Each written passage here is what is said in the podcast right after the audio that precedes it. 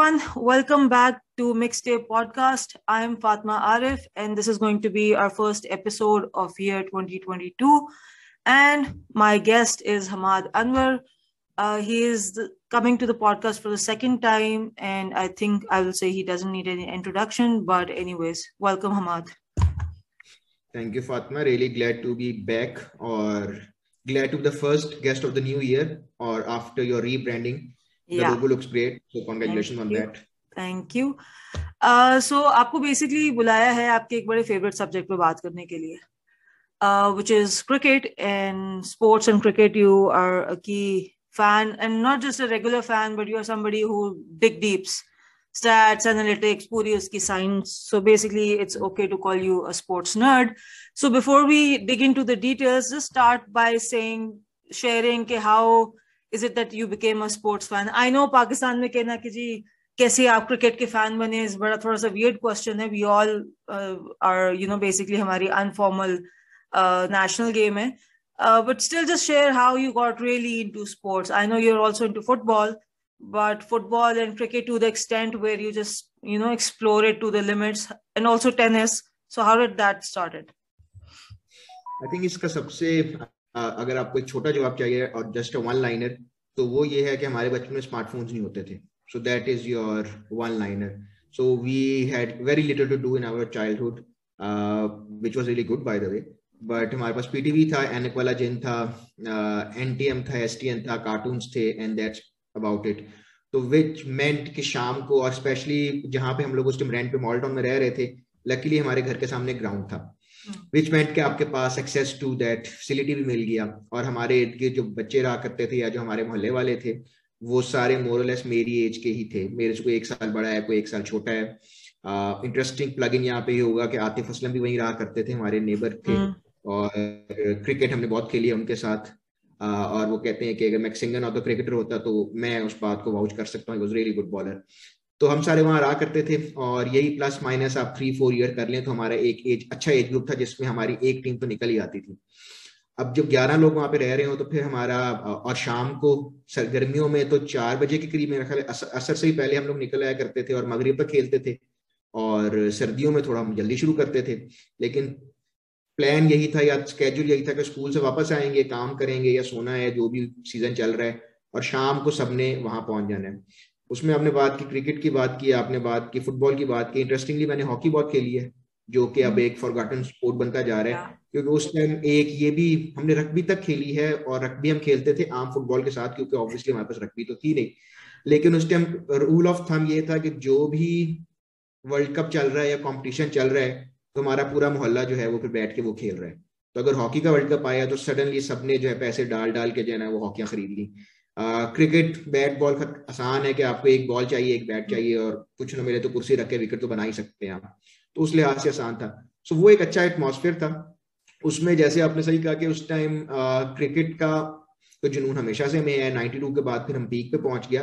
But 90s late eighties nineties में जब uh, मैं जब मुझे याद आता है उसमें मुझे हॉकी का वर्ल्ड कप याद है। हमारा पूरा मोहल्ला इकट्ठे होकर देख रहा था। इंटरेस्टिंगली हमारे घर ही थे सारे के सारे 94 का वर्ल्ड कप में। फिर 98 का जो मैंने फुटबॉल वर्ल्ड कप है, वो मैंने मुल्तान में देखा अपनी नानी के साथ। मेरी नानी को हॉकी बहुत पसंद थी। तो हॉकी हम देखा करता था, बहुत शौक से। मैं, मुझे पसंद थी थी सेवेंटी मिनट्स में मैच खत्म हो जाता है और वो ड्रॉ शॉ का सीन ही आप ट्वेंटी कॉर्नर पे जाएगा किक पे जाएगा, बात खत्म हो जाएगी। और इसके साथ फुटबॉल का था। फुटबॉल का 98 के बाद थोड़ा क्रेज बढ़ गया था पाकिस्तान में, क्योंकि वो ब्राज़ील का एक रोमारियो, रोनाल्डो, रिवाल्डो, इन सब की एक पूरी जनरेशन आ गई थी। और पीटीवी ने स्पोर्ट्स ये पूरे मैच दिखाने शुरू किए थे 98 का जो वर्ल्ड कप है पूरा का पूरा। 94 का तो मुझे नहीं याद फुटबॉल का एटलीस्ट लेकिन 98 का तो वर्ल्ड कप पीटीवी पे पूरा का पूरा टेलीकास्ट भी हुआ था। तो मेरी अर्लीस्ट मेमोरी ऑफ़ जो क्रिकेट वो ये है कि 92 के वर्ल्ड कप जब फाइनल था तो हमारे अब्बा अपना टीवी उठा के दफ्तर ले गए। तो मैंने 92 का वर्ल्ड कप जो है वो बेसिकली नहीं देखा। अब आई वाज नॉट इतना ओल्ड के पाँच साल के बच्चों को याद भी हो। मुझे ये याद है कि शाम को फिर सारे मोहल्ले से बाहर तब हम लाहौर में नहीं मुरीद के रहा करते थे। लेकिन मोहल्ले में सारे निकल के जो है वो भंगड़े डाल रहे थे और मुझे विविड मेमोरीज हैं। 94 हम्म। का हॉकी वर्ल्ड कप मुझे याद है वो मेरे घर देखा गया था इतफाक सारा मोहल्ला इकट्ठा हो गया था। 98 का वर्ल्ड कप याद है और फिर 99 और 96 में इंटरेस्टिंग एंटीडोट यहाँ पे ये आ सकती है कि 96 में पहली दफ़ा हुआ था कि पाकिस्तान में फ्लड लाइट्स ये लगी थी जो आपकी स्टेडियम में लगती है। और कजाफी स्टेडियम पहला स्टेडियम था और इसमें क्योंकि 87 का फाइनल जो है वो इंडिया में हुआ था तो 96 का फाइनल फिर पाकिस्तान में पाकिस्तान को एलोकेट हुआ था। इसीलिए फिर 2011 का जो है वो इंडिया को दिया गया था हम्म। क्योंकि रोटेशन पे हम लोग चल रहे थे।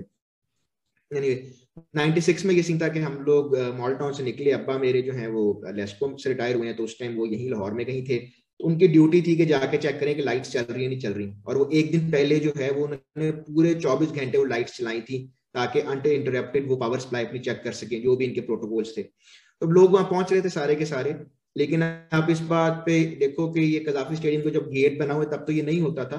लेकिन फिरोजपुर रोड से आप एंटर हो स्टेडियम तक हम गए स्टेडियम के बाहर गाड़ी खड़ी की, अब्बा उतर के जा रहे थे, कहते आओ तुम्हें स्टेडियम दिखाऊँ। तो मुझे पकड़ के ले गए, और वहाँ पे गेट पे बिल्कुल जहाँ से आप एंड पे स्टेडियम में एंटर होते हैं, वहाँ पे लोग खड़े थे और अंदर से देख रहे थे, जो पीछे जगह होती है जहाँ से आपको स्टेडियम नज़र आ रहा होता है, इतने करीब थे।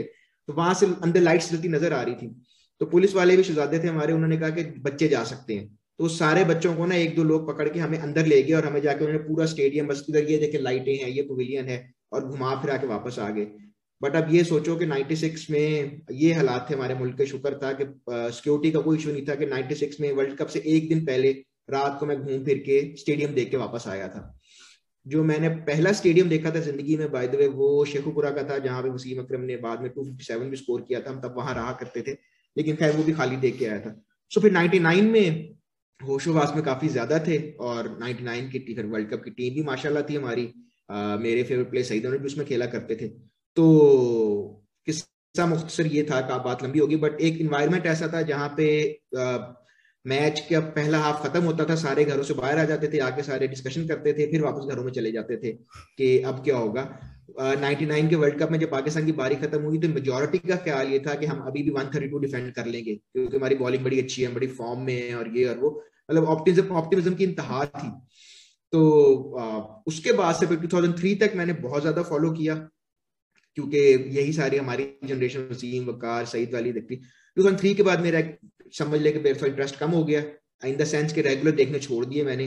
आ, फिर 2011 का देखा। उसके बाद ये होता है कि पता होता है कौन सा मैच हो रहा है कौन खेल रहा है कौन जीत रहा है क्यों जीत रहा है कैसे हो रहा है। लेकिन देखने का इतफाक कम मिलता है। कुछ हम भी बूढ़े हो गए कुछ ज़िंदगी मसरूफ हो गई। लेकिन टी ट्वेंटी क्रिकेट की वजह से देखने का इतफाक हो जाता है। तो ये कुछ है अभी आप कह रहे थे कि ये सवाल पूछना बनता नहीं। आजकल के बच्चों से सवाल पूछना बिल्कुल बनता है कि आपका क्रिकेट का शौक कैसे हुआ? क्योंकि ना ग्राउंड है उनके पास, ना टाइम है उनके पास। काफ़ी वो नाइनटीज वाले मीम्स भी है ना कि I think we are the last generation जिसने बहुत टेक्नोलॉजी भी देखी है और फ़िज़िकल गेम्स एंड एंजॉयमेंट्स भी देखी and you were talking about the ground and given that I live in Model Town यहाँ पे अभी भी थोड़ा सा कल्चर है ग्राउंड्स अभी भी वो उन पे एडिशनल प्लॉटिंग नहीं हुई हुई कुछ पे हो गई हुई है लेकिन काफ़ी हैं जैसे क्रिकेट ग्राउंड स्पेसिफाइड हैं। आई डोंट बट वहाँ यहाँ पे भी आई डोंट थिंक मोहल्ले के वजह से बच्चे जिस तरह हम इकट्ठे होके खेला करते थे अब वो because of security reason parents भी नहीं इतने कंफर्टेबल निकालने में बट स्टिल लाइक वो ऑर्गेनाइज uh, गेम्स अभी भी आपको फुटबॉल भी देखने को मिलता है। लोकल टीम्स भी हैं। Um, so yeah, they, those were good times. But what I recently got to know, rounds की आपने बात की कि जी बाकी जो हाउसिंग सोसाइटीज जो अब नई भी बन रही हैं कुछ और भी जो है वहाँ पे जो ग्राउंड्स हैं people need to book them to be able to use them so जो एक okay. वो एक सेपरेट डिस्कशन है वो एक हम फिर कभी और एक और पॉडकास्ट करेंगे talking about public spaces so या इट्स कॉम्प्लिकेटेड बट आपने टीम की बात की और आपने ऑप्टिमिज्म की बात की बीच में मेंशन किया कि हम जो है वो डिफेंड कर लेंगे।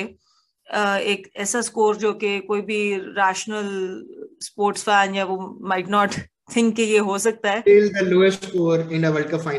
या so basically I don't know if it's a national trait या क्या क्या है you you you will be in a better position to you know elaborate on that but हम काफ़ी अरसा स्पोर्ट्स में हम बस अल्लाह तवक्कली चले। इवन जो वर्ल्ड कप हम जीते हम टेक्निकली तो वर्ल्ड कप से बाहर हो गए थे। फिर कोई और बाहर हुआ और फिर हम अंदर आए तो काफ़ी अर्सा even obviously as you said कि फिर व्हेन यू ग्रो अप और इस तरह नहीं होता कि आप हार्ड हार्डकोर फॉलो करो। But whenever you are following tournaments बहुत अरसे तक हमारी मेमोरी यही है कि अच्छा हमारे हम सारे मैथमेटिशियन बन जाते हैं। वो फलानी टीम बाहर जाएगी, वो फलाने का स्कोर फलाने से कम होगा तो फिर हमारा चांस बन जाता है और बन भी जाता था।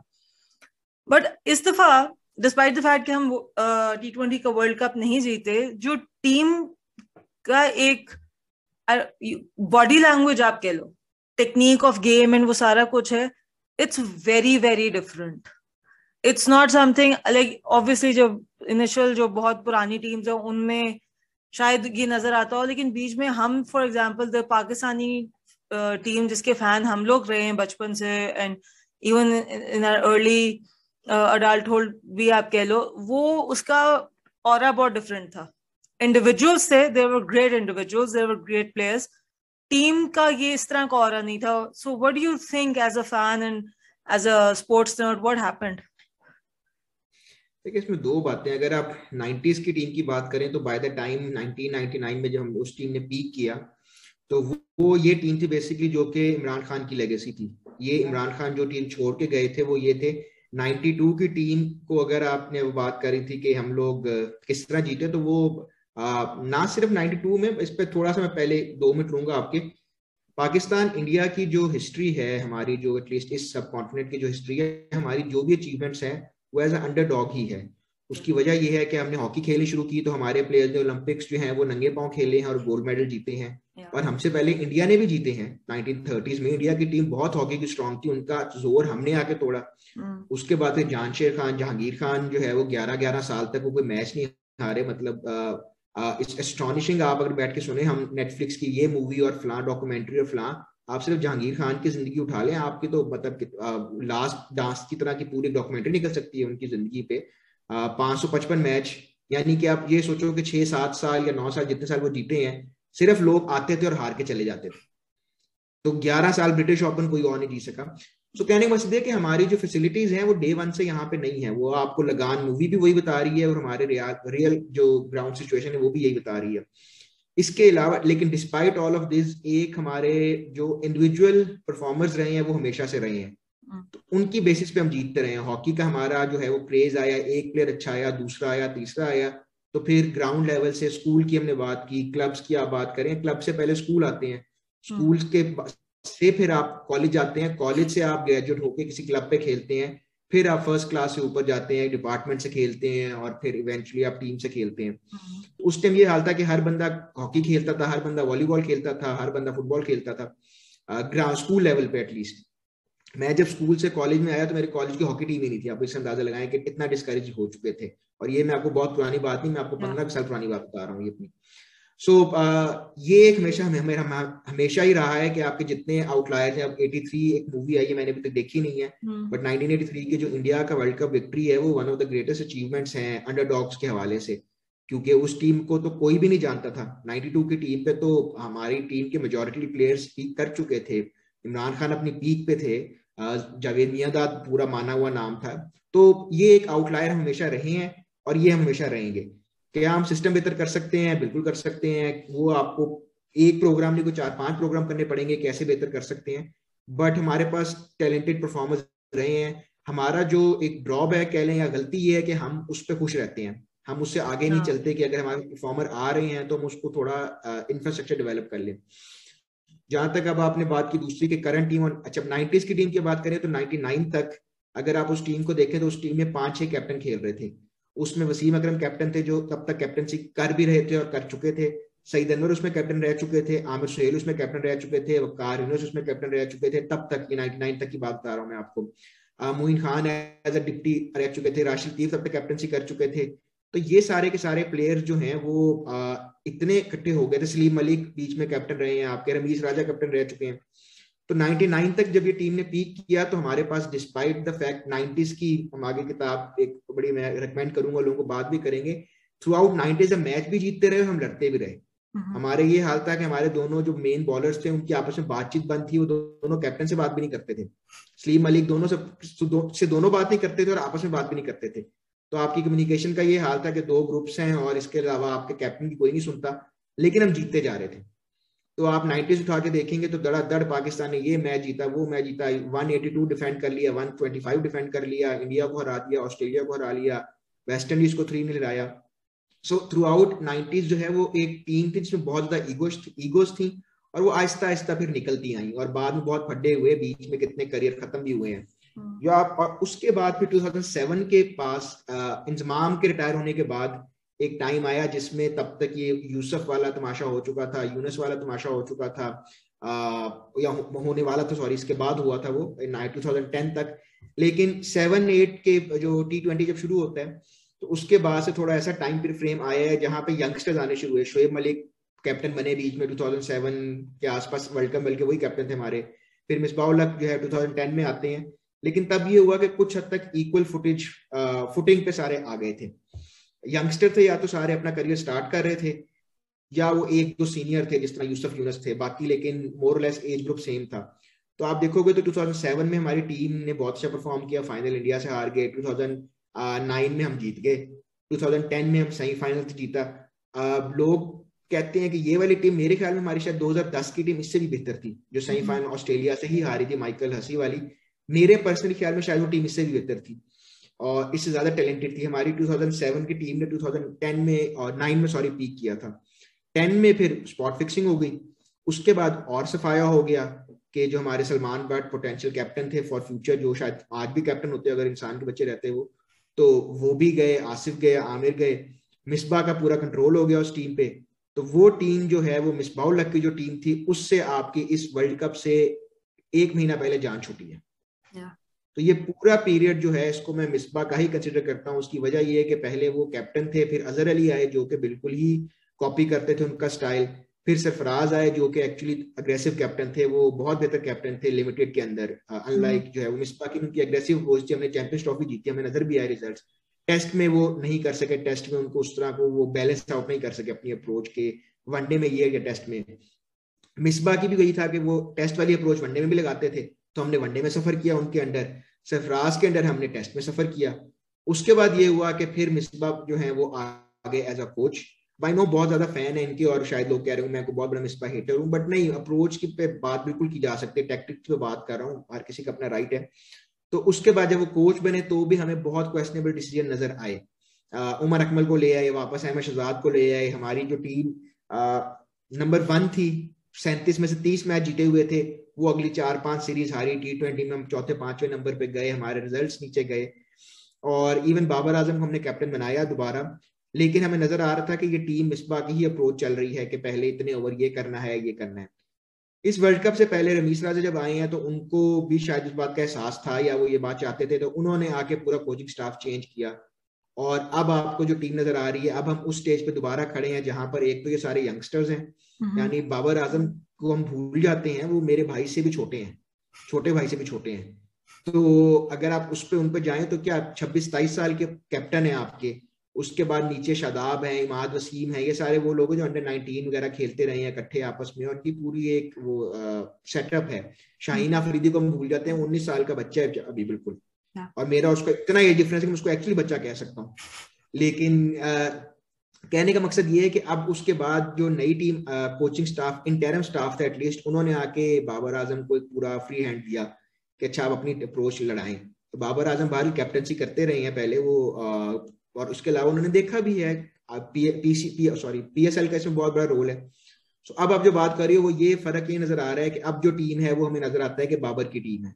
Yeah. और इसमें एक बहुत बेसिक एग्ज़ाम्पल आप ये कह सकते हो कि हमने वर्ल्ड कप के पाँच जो मेरे हमने कितने मैच खेले हैं? आठ मैच खेले हैं। पाँच हम जीते थे और फिर सेमीफाइनल छठा मैच सॉरी तो जो हमने सारे मैच खेले हैं उसमें आप ये देखें कि हमारा ये अप्रोच थी कि रिजवान और बाबर पहले पाँच छह ओवरों में विकेट नहीं देनी पावर प्ले में और उनकी बाकी दुनिया की नस्बत अप्रोच हो रही थी कि बहुत ज़्यादा रन भी नहीं बनाने।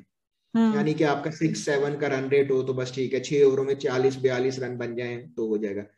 ऑस्ट्रेलिया वाले मैच में जहाँ पे सबसे ज़्यादा आपको वो डर होना चाहिए था या आपको लगना चाहिए था कि अच्छा सेमीफाइनल है ऑस्ट्रेलिया जैसी टीम है हमें विकेट बचानी है इनका सबसे हाईएस्ट रन रेट था पूरे वर्ल्ड कप में अपना पाकिस्तान की टीम की तरफ़ से उस मैच में।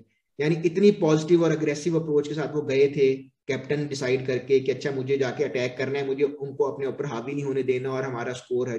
और आ, लोग नहीं मानते लेकिन अगर वो कैच हो जाता हसन अली का तो हम वो मैच जीत जाते। वो ऐसे मोमेंट्स ही मैच जिताते हैं। ये नहीं होता कि उस पर शाहीन को तीन छक्के पड़ गए। वो बेचारा भी डिस्टर्ब हो गया था। उसको भी समझ नहीं आ रही थी। उसको भी गाइड करने वाला जो था फिर ऐसा कोई नहीं था। सब जूनियर ही खेल रहे थे। बट uh, मेरे ख्याल में बहुत अच्छी परफॉर्मेंस थी। मुझे तो ज़ीरो रिग्रेट है इसके ऊपर वर्ल्ड कप परफॉर्मेंस पे। ये ज़रूर है कि इस टीम को वर्ल्ड कप ये टीम वर्ल्ड कप डिजर्व करती थी। शायद इतना अच्छा कॉम्बिनेशन दोबारा इसलिए ना बन सके कि हमारे पास अब ये मलिक और हफीज का जो है वो फाइनल वर्ल्ड कप था। Yeah. और उन्होंने बहुत अच्छा चिप इन किया डिस्पाइट के मैं बहुत क्रिटिक करता रहा हूँ कि नहीं होना चाहिए लेकिन उन्होंने चिप इन किया तो उनको एक अच्छा ट्रिब्यूट मिल जाता। हफीज ने सारे वर्ल्ड कप खेले पाकिस्तान की तरफ़ से सवाए वो वर्ल्ड कप जो हम जीते हैं। तो अब उनकी भी सारी मेरे बैड लग क्या उनको माइंड में एक चीज़ रहेगी कि वो वर्ल्ड कप जो एक हम जीते हैं वही। तो उस लिहाज से एक अच्छा होता। लेकिन अब जो टीम है उसमें यही नज़र आ रहा है आपको कि एक तो यंगस्टर है और एरिया ऑफ़ इम्प्रूवमेंट तो बहुत है बाबर की कैप्टनशिप बहुत इंप्रूव हो गई है। बट जनरली एक स्पिरिट इसलिए नज़र आ रही है क्योंकि सारे यंगस्टर हैं। और अगेन आपकी टीम में इस टाइम कोई और कैप्टन नहीं खेल रहा सवाई बाबर के। सरफराज ही आपके इस टाइम करंट टीम में वो लोग बंदे हैं जो पहले कैप्टनसी कर चुके हैं। हम्म। हाँ, अजहर अली हैं टेस्ट में लेकिन उनका भी टाइम अब कम ही रह गया साल दो साल और खेल जाएँगे। तो ऐसा कोई चैलेंजर भी नहीं है। और जिस तरह हम उसमें देख रहे हैं not the topic of this program but India में विराट कोहली का करियर अब काफ़ी इफ़ेक्ट होगा ये जो उनके रिसेंट कंट्रोवर्सी कैप्टनसी वाली जो पूरी हम्म, चली है दिस इज़ समथिंग जिससे सचिन तेंदुलकर ने बहुत अच्छे तरीके से अपनी जान छुड़ा ली थी और टाइम ली और वो फिर वन ऑफ़ द लेजेंड्स बन गए। कोहली नहीं छुड़ा सके अपनी जिस भी ईगो या जो भी आप कहना चाहें पसंद नापसंद की वजह से। तो अगर बाबर को इस तरह को डायरेक्ट चैलेंजर ना मिला जो अभी तक तो दूर दूर तक कोई नहीं है तो we are good to go for couple of years हम अगले वर्ल्ड कप में हमने पिछला वर्ल्ड कप भी ऑफ़ ऑल प्लेसेस ऑस्ट्रेलिया में जीता था जहाँ हम पिछले जहाँ पे हम 95 से कोई टेस्ट मैच नहीं जीत सके। लेकिन आ, अगला वर्ल्ड कप वहाँ पर है तो मे बी मे बी हम निकाल लें और अभी ये जो हमारी जो ऑस्ट्रेलिया का बिग बैश हो रहा है उसमें जाके ये कुछ प्लेयर्स खेल के आ रहे हैं। बस हारूस रफ गए हुए हैं हसनैन ने डेब्यू किया है फखर इस टाइम खेल रहे हैं। सो इट्स गुड फ़ायदा हमें इवेंचुअली होना चाहिए डाउन द रोड जब वर्ल्ड कप होगा नेक्स्ट ईयर इसी ईयर सब तो। या इसी ईयर मतलब वो ज़्यादा गैप वेट भी नहीं करना पड़ेगा।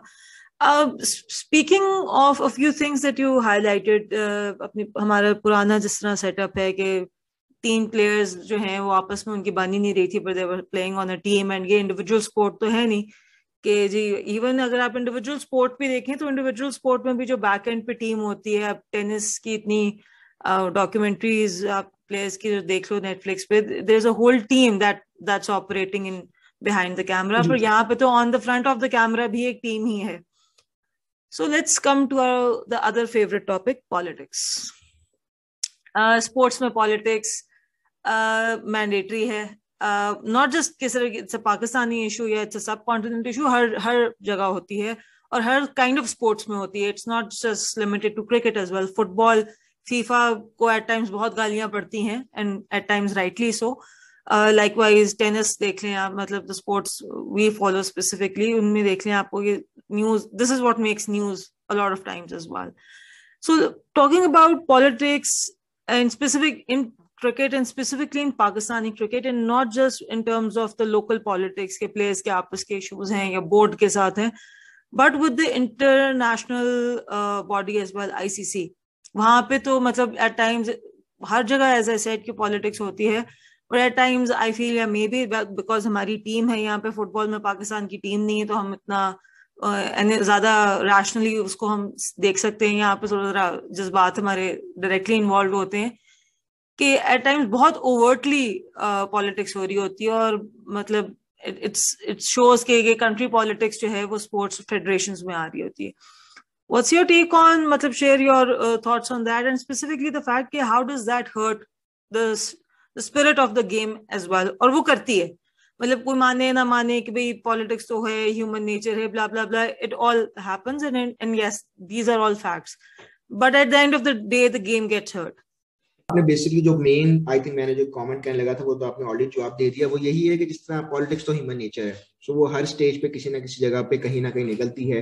और अनफॉर्चुनेटली कई दफ़ा हमारे बहुत बड़े बड़े होतों पे बहुत छोटे छोटे लोग पहुँच जाते हैं। Not just in Pakistan but generally और वो फिर ईगो के क्लैशेस और क्या क्या कुछ आता है तो उससे फिर इफ़ेक्ट इम्पैक्ट पड़ता है not just on globe local politics global पे। सो so, पाकिस्तान के यहाँ तक लोकल पॉलिटिक्स की बात है उसमें ऑब्वियसली डिटेल में मैं नहीं जा रहा बट थोड़ा सा कॉन्टेक्स्ट मेरे ख्याल यहाँ पे uh, मज़ा आएगा आपको सुन के। जो हमारी इनिशियल पॉलिटिक्स जो लोकल लेवल बनी थी वो इकोनॉमिक क्लास बेस्ड थी। या आप उसको सोशल क्लास भी कह सकते हैं। कि जो हमारे शुरू के कैप्टन थे और जो इवन बोर्ड चलाने वाले थे वो लोग ऐसे थे जिनको हम आम ज़ुबान में एलीट कह सकते हैं। चेसोनियंस थे बाहर के पड़े हुए थे। काउंटी क्रिकेट खेली हुई थी कुछ ने इंडिया से भी क्रिकेट खेली हुई थी। और यू नो जेंटलमैन गेम जिसे कहते हैं सूटेड बूटेड और एक उस तरह का क्रिकेट था। एट द सेम टाइम हमारे पास बहुत टैलेंटेड ये मोहम्मद बरादरान जिस तरह थे ये लोग आए जो कि अपने टैलेंट की बेस पे आए थे और मेरिट पे आए थे। आ, लेकिन उनका रहन सहन उनका बैकग्राउंड डिफरेंट था। तो शुरू में एक टसल ये भी चलती रही थोड़ी सी कि कैप्टनसी की भी चली और आप शुरू शुरू में पढ़े तो हनीफ मोहम्मद के रिटायर होने की वजूहत इस तरह की कुछ थी कैप्टनसी की, फजल महमूद की शिकायत थी, कारदार का, फिर वो बोर्ड में आ गए। तो जैसे मैंने मिसबा का ज़िक्र किया था, फिर उनकी पॉलिसीज़ बोर्ड में एक और लेवल पे इंप्लीमेंट होना शुरू होगी क्योंकि वॉज़ ऑल इन ऑल इस तरह की चीज़ें चल रही थी। उसके बाद फिर हमारा जिस तरह और ये चीज़ इन ऑल ऑनेस्टी बहुत अरसे तक चलती है और शायद आज भी किसी ना किसी लेवल पे एग्जिस्ट करती है। लेकिन अब ये है कि अब क्योंकि देहात और अर्बन रूरल डिवाइड थोड़ी सी अब ब्लर हो गई है लाइंस अब उस तरह हार्ड को नहीं रही जिस तरह हम बात करते लेकिन अभी भी धानी लाड़काना से उठ के आए हुए हैं। आप उनकी वो पुरानी वीडियोस देखें तो वो एक लाहौर में जिस तरह इमाद वसीम हम्म। वो इंग्लैंड से आई है। वो वेल्स में पैदा हुए थे उन्होंने वहाँ क्रिकेट खेली है। और दोनों का कोई कसूर नहीं कि वो वहाँ पैदा वहाँ पे। बट जनरल मैं कह रहा हूँ एक डिवाइड होता है। जस्ट लाइक हम्म, हमारे एजुकेशन। सिस्टम में है हमारे जॉब मार्केट में है हर ब्यूरोक्रेसी में है हर जगह है। सो so, एक तो पाकिस्तान का। दूसरा फिर जिस तरह हमारे सेंटर डेवलप हुए तो लाहौर, कराची का बहुत ज़्यादा रहा है, फड्डा अभी भी है आपको। जब भी टीम सेलेक्ट होती है ट्विटर अकाउंट खोल लें, उसके नीचे लाहौर, कराची लाहौर, कराची चल रहा होता है। सरफराज के पीछे हटन लोग लड़े होते हैं। तो वो एक हमारी डिवाइड रही है। तो प्राइमरीली और फिर इसके बाद फिर प्लेयर्स की अपनी ईगोज आ जाती थी और बोर्ड की मिसमैनेजमेंट आ जाती है। तो इन सब चीज़ों ने मिला के जितनी आपको कॉन्ट्रोवर्सीज मिलेंगी, उसमें पीछे यही चार, पाँच, छह चीज़ें ही हैं। इसके अलावा एज सच कोई अवामिल नहीं रहे हमारे जहाँ तक आपने बात की इंटरनेशनल पॉलिटिक्स की international just to sorry to cut you in but given कि you are gonna talk about international politics वाला and I think this came to my mind and when you were talking about जो हमारे earlier players का जो जिनका नाम लिया तो एट टाइम्स माय डैड कोई बात हो रही हो यू नो वो ही सेज के भी ये लोग वो थे जिन्होंने पाँच पाँच रुपए में उस जमाने में क्रिकेट खेली हुई है। गिवन के जी तब पाँच रुपए की वैल्यू शायद आज के पाँच रुपए के इक्वल नहीं थी बट स्टिल पाँच रुपए was for earning something is was never a big can never be considered a big amount and when you're talking about international politics uh, when it comes to sports money is a key factor कोई भी game उठा के देख लें sports uh, athlete जो हैं या teams जो हैं वो एक ब्रांड के तौर पे ट्रीट होती हैं अब राइटली सो रॉन्गली सो वो वो एक एक सेपरेट डिबेट है।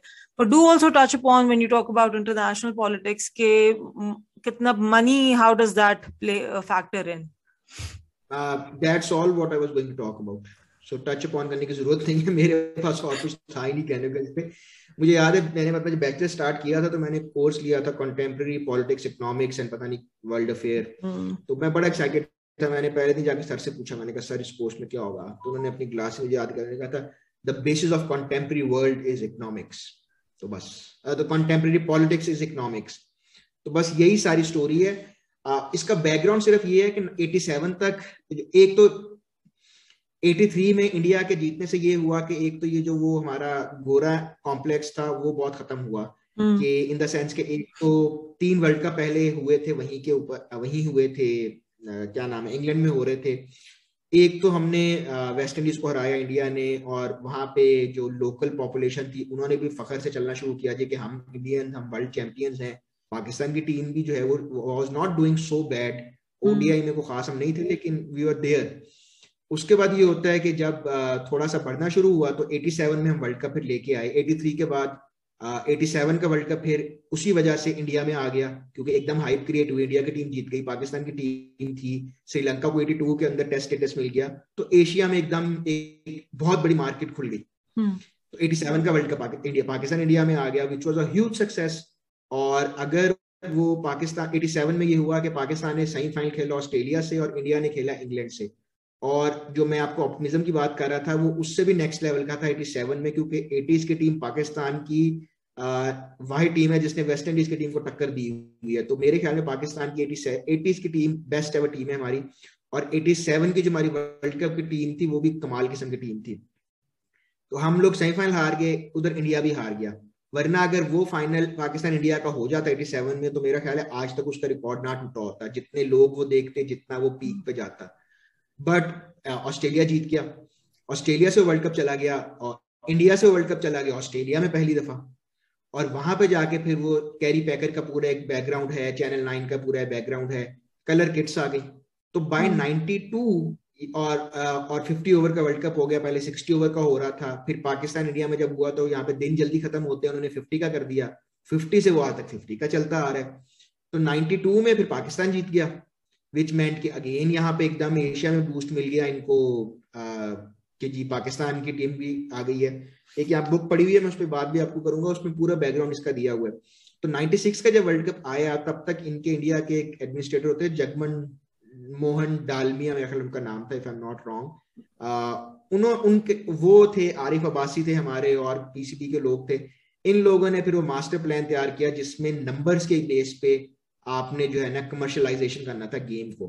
तो 96 का वर्ल्ड कप जज्बा जुनून से लेके कोक की स्पॉन्सरशिप तो विल्स की स्पॉन्सरशिप तो इसकी स्पॉन्सरशिप तो 96 का वर्ल्ड कप जो था फिर वो पीक था कमर्शलाइजेशन की। हम्म। उसमें इंडिया का नंबर मैक्सिमम एक्सपोज हुआ कि हमारी बहुत बड़ी पॉपुलेशन है पाकिस्तान का हुआ फिर पाकिस्तान इंडिया बेंगलोर में मैच खेल लिया तो वो और हो गया।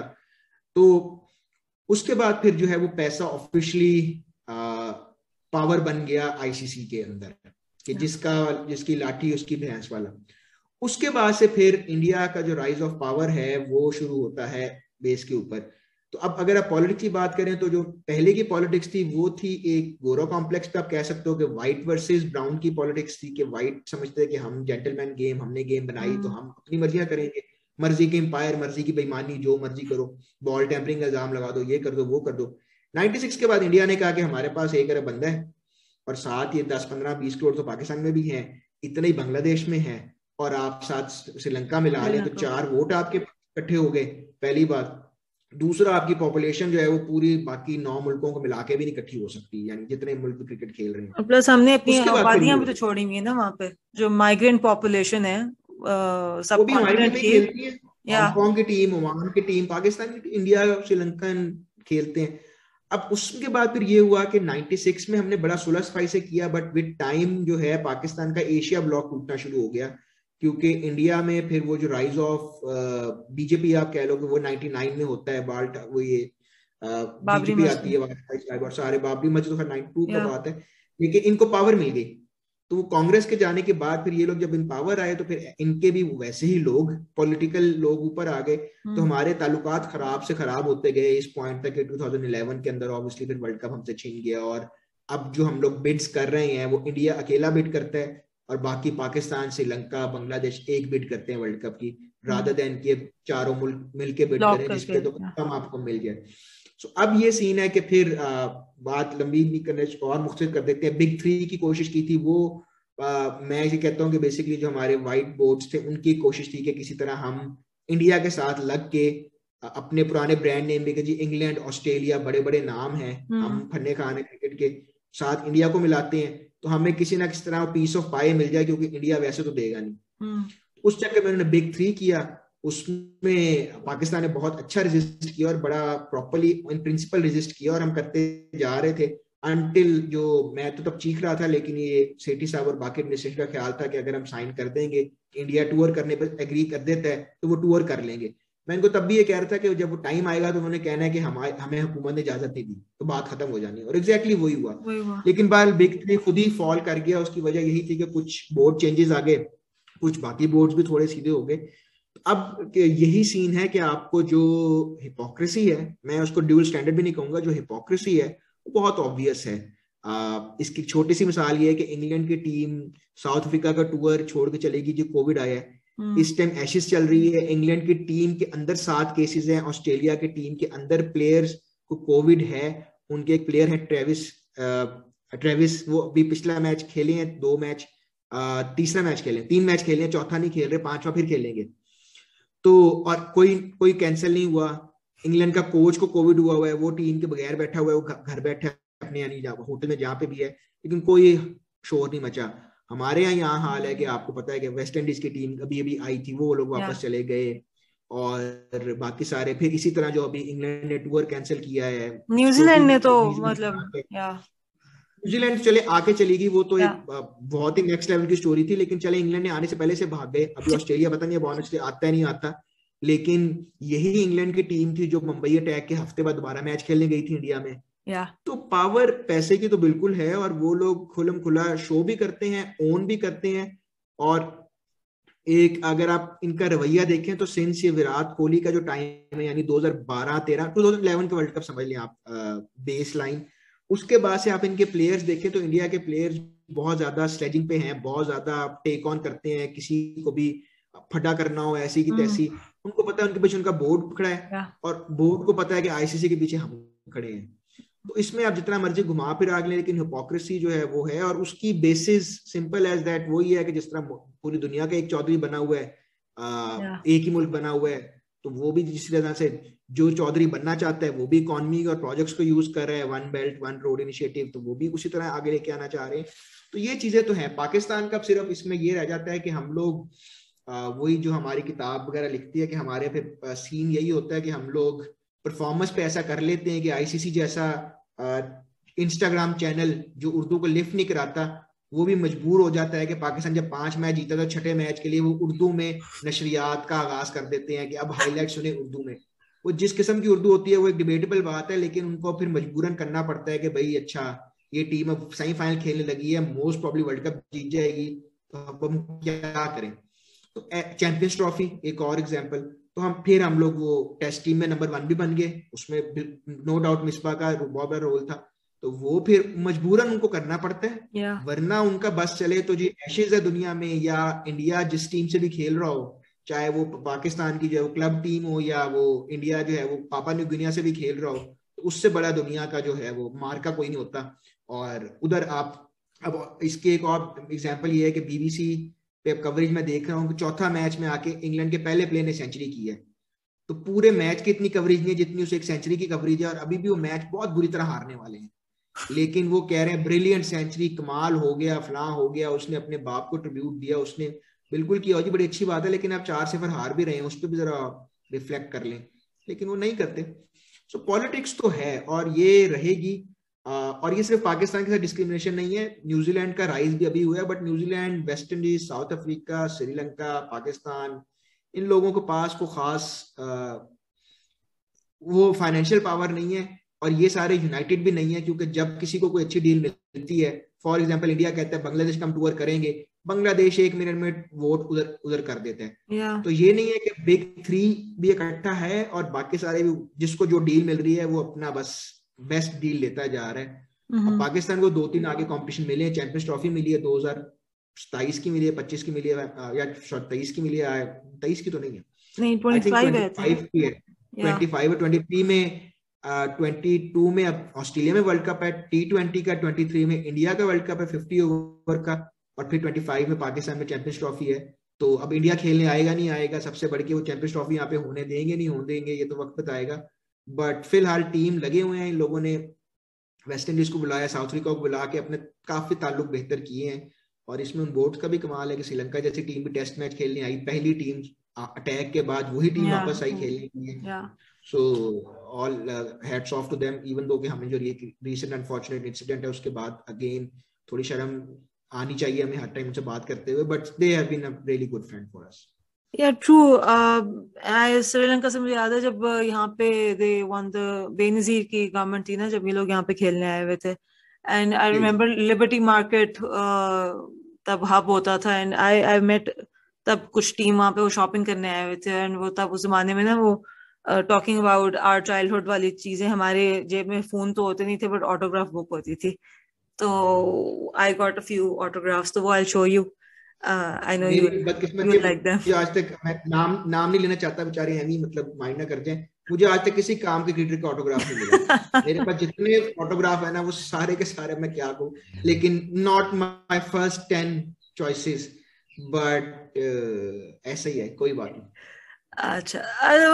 on, and yeah, um, to just wrap up uh, this this uh, subtopic of our conversation, at the end of the day, जो भी आप चीज़ उठा लें because given the sort of economic global structure we live in या तो आपके पास आप इकोनॉमिकली इतने स्ट्रांग हो या आपकी परफॉर्मेंस इतनी स्ट्रांग हो या if you are an underdog तो it's better to have big no friendship या चॉइस या मजबूरी या दो ही ऑप्शंस हैं। So moving on and given के major chunk of this podcast chunk of this podcast was derived from the fact that I wanted to have a platform where we can, you know, talk about books. तो मेरी कोशिश होती है कि while I have like uh, now sort of diversified the topics and the formats that we cover, but I always try कि books हम कहीं से न कहीं ना कहीं से sneak out कर दें.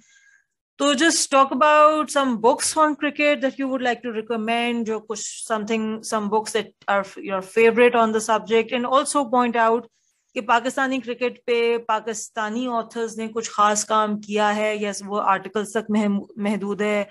आ, और किसी और को लिखना चाहिए नहीं? And I would even suggest कि आप भी हिम्मत पकड़ें और कुछ ना कुछ कोशिश करें। शायद थोड़े से और बड़े हुए तो आप भी कोई किताब लिख लें। लेकिन फ़िलहाल तो ये पॉडकास्ट अरेंज करने में दो हफ़्ते लगे हैं तो स्पीड से अगर मैं किताब लिखने लगा तो शायद फिर मैं रिटायरमेंट के बाद ही खत्म करूँगा उसको। जहाँ तक आपने बुक्स की बात की थी तो मैं उन बुक्स की बात कर सकता हूँ जो मैंने पढ़ी हैं या जो मुझे इनका आइडिया है वरना तो लाखों करोड़ों किताबें हैं। This is my basic collection तो इस पे कर लेते हैं। ये तो खैर एक एक बड़ा अच्छा इनिशिएटिव था। आई होप ये लोग दोबारा रीस्टार्ट करें।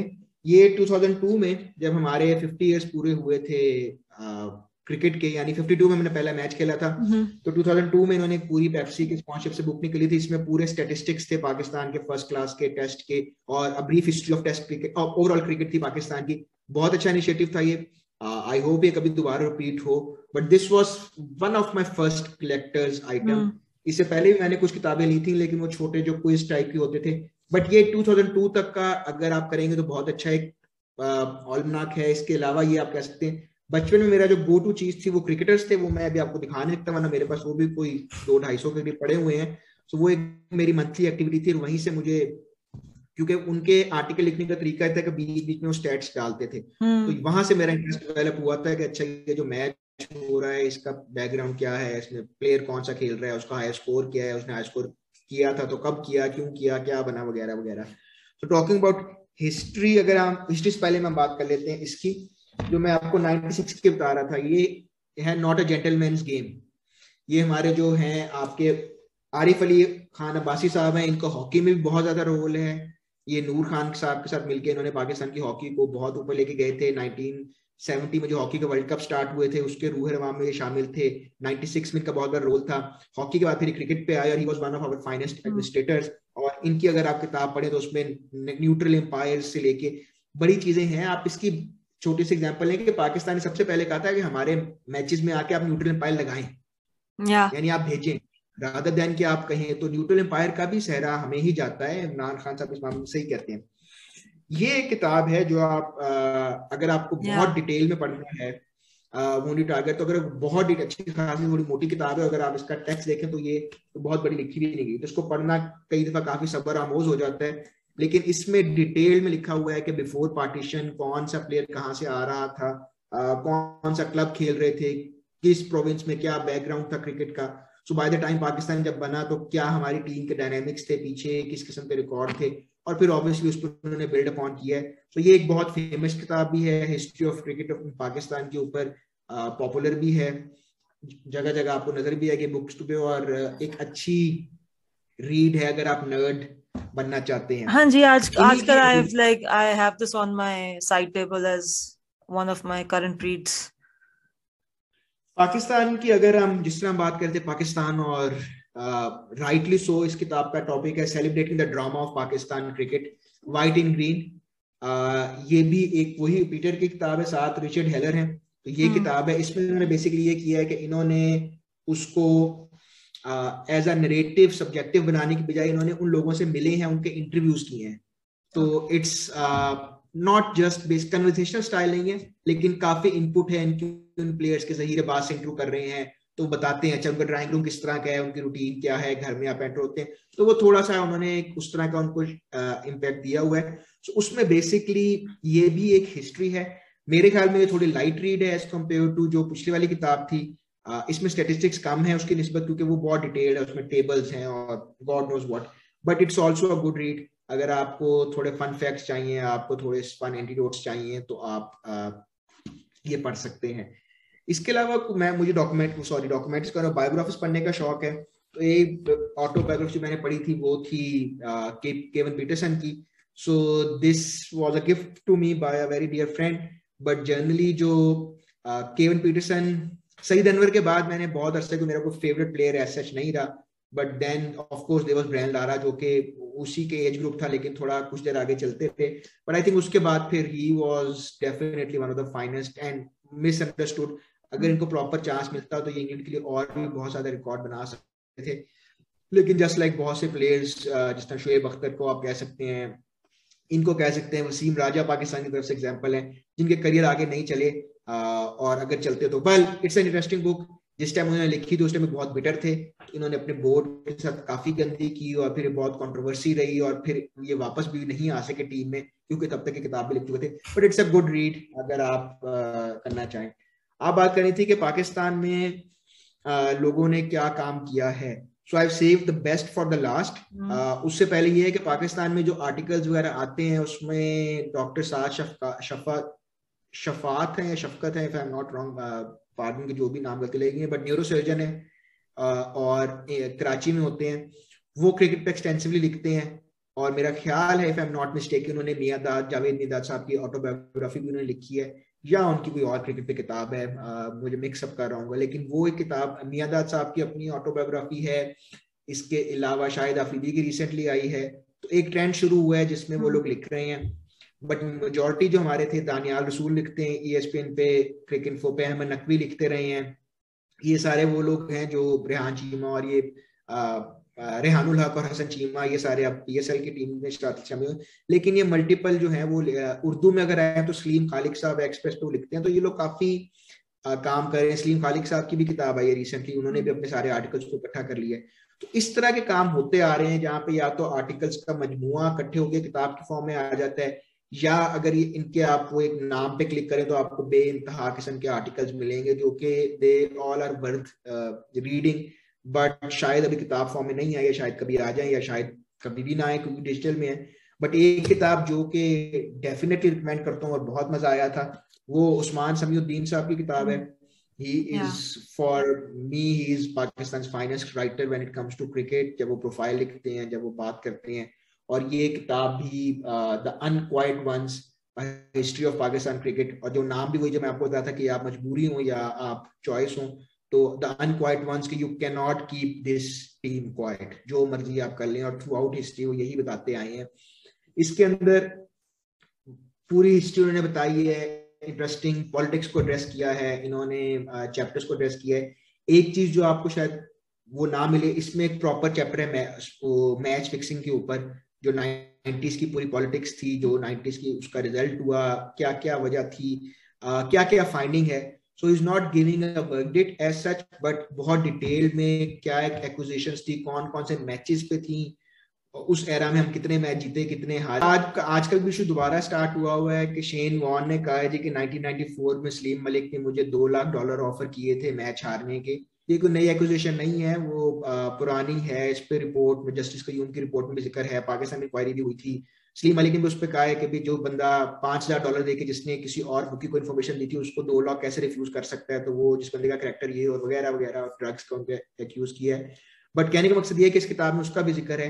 डिटेल हम्म। में और अगर आप देखें तो 94 के अंदर फिर उन्होंने कहा जी आपने इल्ज़ाम लगाया पाकिस्तान में आके गवाही दें बंदा पकड़वाएँ सब कुछ करें। कोई नहीं आया। यहाँ से हमारे लोग वहाँ गए वहाँ जाके एम्बेसी में अदालत लगाई। उस अदालत उस कोर्ट प्रोसीडिंग को पाकिस्तान क्योंकि पाकिस्तानी एम्बेसी में हो रहा था तो उसको लीगल कवर दिया गया जी कि पाकिस्तानी अदालत लगी हुई है क्योंकि हम्म। पाकिस्तान की जो एम्बेसी ऑस्ट्रेलिया में है वो टेक्निकली पाकिस्तानी ज़मीन है। तो उन्होंने कहा जी वहाँ आ जाए फिर भी जो है वो बड़े मसले रहे तो वो बैठ के एक्विजिशन लगाना आसान है। बट इस तरह की इंटरेस्टिंग चीज़ें हैं तो अगर आपको क्रिकेट पे एक लोकल टच चाहिए आपको एक लोकल उससे चाहिए नज़र से चाहिए। तो इनका एक और आर्टिकल भी आया था इस किताब के बाद। वो है कि वो जो हमारा एक कॉन्सेप्ट है धमाल का और उसके हम्म। बाद हम जो वज तारी हो जाता है एक तरह से आप ट्रांस में चले जाते हैं। तो वही बात है कि पाकिस्तान क्रिकेट की अगर आपने उस वज में करना है तो वो फिर आप ये किताब ज़रूर पढ़ सकते हैं। सो दिस इज़ इन सब में मेरी फेवरेट तीन किताब जो मैंने अभी लास्ट कोविड में पढ़ी थी। हम्म। जब कोविड का पहली वेव चल रही थी। But I think this is one of the finest Pakistani में एंड एंड आई होप कि आगे भी हमारी ऐसी किताबें आए जो हिस्ट्री को कवर करें क्योंकि जो भी ऑटोबायोग्राफी होगी उसमें तो हर बंदा अपना पर्सपेक्टिव बताएगा। कि और वो भी हम इतनी गलतियाँ कर जाते हैं जिस तरह आप ये देखें कि इंटरव्यू में शायद अफरीदी कह रहे हैं मेरी एक एज है किताब में और एज लिखी हुई है। शनाख्ती कार्ड पे और एज है बोर्ड रिकॉर्ड के मुताबिक और एज है। तो इस किस्म की चीज़ें थोड़ी फिगर आउट अगर पहले कर लें कि हमने जो भी झूठ बोलना है उसको एक स्टैंडर्डाइज झूठ कर लें तो शायद बेहतर हो जाए। बट ये कुछ किताबें थी जो मैंने पढ़ी हैं। बाकी आर्टिकल्स वगैरह तो आपको इंटरनेट पे बहुत अच्छे अच्छे मिलेंगे। अब तो बहुत ज़्यादा ऐसे वेबसाइट्स भी आ गई जो बहुत अच्छा काम कर रही है। Something that I wanted to do when I started my own project but they are doing really good और एक चीज़ जो शायद ज़्यादा पाकिस्तान में अभी इतनी नहीं होती शायद हमारे पास टूल्स नहीं है वो ये है कि हमें अभी जो क्रिकेट की स्टैट्स के हवाले से अगर हम बात करें तो वो चीज़ जो है आ, शायद ज़्यादा हो सकता है काम अभी उसके ऊपर और मैं भी कोशिश करता हूँ कि अपने जो आ, मेरा प्रोजेक्ट है मानीस क्रिकेट मिथ उसका स्टार्ट हाँ। भी यही था कि हम लोग स्टैट्स अनहर्ड टॉपिक्स पे बात करें और जिस तरह एक मिथ होती है जी कि शायद अफरीदी इंडिया के खिलाफ बड़ा अच्छा परफॉर्म करते हैं तो आप उनकी बैटिंग एवरेज निकाल लेंगे तो अच्छी निकल आएगी, लेकिन उनकी बॉलिंग एवरेज वनडे में इंडिया के खिलाफ बहुत बुरी है। तो डिस्पाइट द फैक्ट उन्होंने मैच जितवाए हैं और वो not to take away anything but stats भी कुछ not the complete picture but sometimes really interesting antidotes तो वो पाकिस्तान में कई दफ़ा मुझे लगता है कि हमारे पास या तो फ्री वर्जन पे जो अवेलेबल नहीं है, जो या फिर पेड क्रिटिक क्रिकेट के स्टेटिस्टिक्स वगैरह के जो लोग हैं अब ट्विटर पे भी कुछ आ गए हैं और चीज़ ग्रो कर रही है सो होपफुली फ्यूचर में कुछ बेहतर होंगे हालात। या मतलब and obviously not just Pakistan but अभी आई थिंक पिछले दिनों स्पॉटिफाई की सीईओ का एक कोट बड़ा वायरल हुआ था कि Asian specific talking about our reason कि हम पैसे देने में ज़्यादा इंटरेस्टेड नहीं होते। सो या सो anybody wanting to do something like this will always have to think of a fact कि किस तरह फ्री अवेलेबल आप कर सकेंगे information and I think information free ही इस तरह की होगी तो चलेगी वरना nobody is really be वरना हम मिथ्स में ज़्यादा इंटरेस्टेड रहते हैं so thank you for your time this was really fun and आप this is your second time and you're going to be a recurring guest anyways uh, anything else you want to plug in i know you plugged in uh, your cricket initiative but you do a lot of other things as well हर जगह टांग फंसाई हुई है आप रो रहे होते हैं कि टाइम क्यों नहीं है आपके पास तो any other projects that you want to plug in देखिए, मेरा तो बेसिकली वही एक ही गोल है, वो ये होता है कि मुझे थोड़ा शौक है कि अनहर्ड किस्म की स्टोरीज अनहर्ड पर्सपेक्टिव या डिफरेंट ऑल्टरनेट ओपिनियंस को आगे लाया जाए, हमें वो स्पेस क्रिएट की जाए जहाँ पे हम ये कर सके। उसमें क्रिकेट का मैंने आपको बताया, हमारा जो यूट्यूब चैनल है, उस पर हम कोशिश करते हैं कि इंफॉर्मेटिव वीडियोस लगाएँ अपने फॉरगॉटन हीरोज की या प्लेयर्स की, एक उनके करियर को रिविजिट करें। कोई नया टूर्नामेंट हो रहा है टूर्नामेंट्स की बात करते हैं कि स्टेटिस्टिक्स की क्या चीज़ चल रही है। इसके अलावा हमारे वहाँ पे जिस हम बात कर रहे हैं क्रिकेट पे पॉडकास्ट है तो we are not as regular as we should be but generally हमारा ये होता है कि हम उस पर देखते हैं डिस्कस करते हैं कि हम uh, क्या हो रहा है। जिस तरह भी आप पूछते हैं कल्चर टीम सिलेक्शन में बात हो रही है टीम परफॉर्मेंस में बात हो रही है टी ट्वेंटी वर्ल्ड कप भी हुआ था तो उसमें हम हर रोज हर मैच पर लाइव आते थे। माइनस सेमीफाइनल क्योंकि तब हम सारे बहुत डिप्रेस थे। लेकिन लेकिन उस और उसके बाद अभी तक मैंने शो भी दोबारा नहीं किया। But it is something that has potential और पॉडकास्ट है। तो मानिस क्रिकेट में अगर आप लिंक डिस्क्रिप्शन में डाल दो वरना सर्च करें मिल जाएगा। इसी तरह जो दूसरा बात करी थी तो यही गोल को माइंड में रखते हुए मैंने फुटबॉल में क्योंकि पाकिस्तान के काफ़ी पाकिस्तान में बहुत फ़ैन है हमारे। मैं रियल मैड के बहुत डायट फ़ैन हूँ मैं मैचेस देखता हूँ से रेगुलर देखता हूँ। तो उसके लिए ओवर द लाइन पॉडकास्ट हमने एक लॉन्च किया फुटबॉल की। उस पर भी we are not as regular as we should be but क्योंकि हम सारे एक सर्टन एज से ऊपर हैं प्रोफेशनल्स हैं तो थोड़ा मुश्किल हो जाता है टाइम मैनेज करना। बट वी आर ट्राइंग कि वहाँ पे भी इंटरेस्टिंग फैक्ट्स लगाएँ स्टैट्स लगाएँ रिव्यूज़ करें और लोगों को अपडेट रखें। तो ये दो मेरे जो हैं, वो मेन स्पोर्ट्स के रिलेटेड हैं और सोशल इश्यूज़ के ऊपर अगर आप देखना चाहते हैं कि क्या हो रहा है literature mental health data protection पे बात कर लें, आप लीगल राइट्स पे बात करें म्यूज़िक पे बात करें तो उसके लिहाज से सुखन के नाम से मेरा एक है। आप सुखन ऑफिशियल पीके अगर सर्च करेंगे तो आपको इंटरनेट पे हर जगह वो मिल जाएगा। उसमें भी पॉडकास्ट का मकसद यही है कि हम उसमें डिफरेंट एरियाज़ को सोशल इश्यूज़ को प्रॉब्ली मोर प्रोमिनेंट प्रोमिनेंट करने की कोशिश करते हैं। सो आई थिंक अभी के लिए ये तीन चार ही काफ़ी है। बाकी फिर अगले एपिसोड में। Sure thank you for your time and see you next time नहीं जी thank you so much really glad to be back here and all the best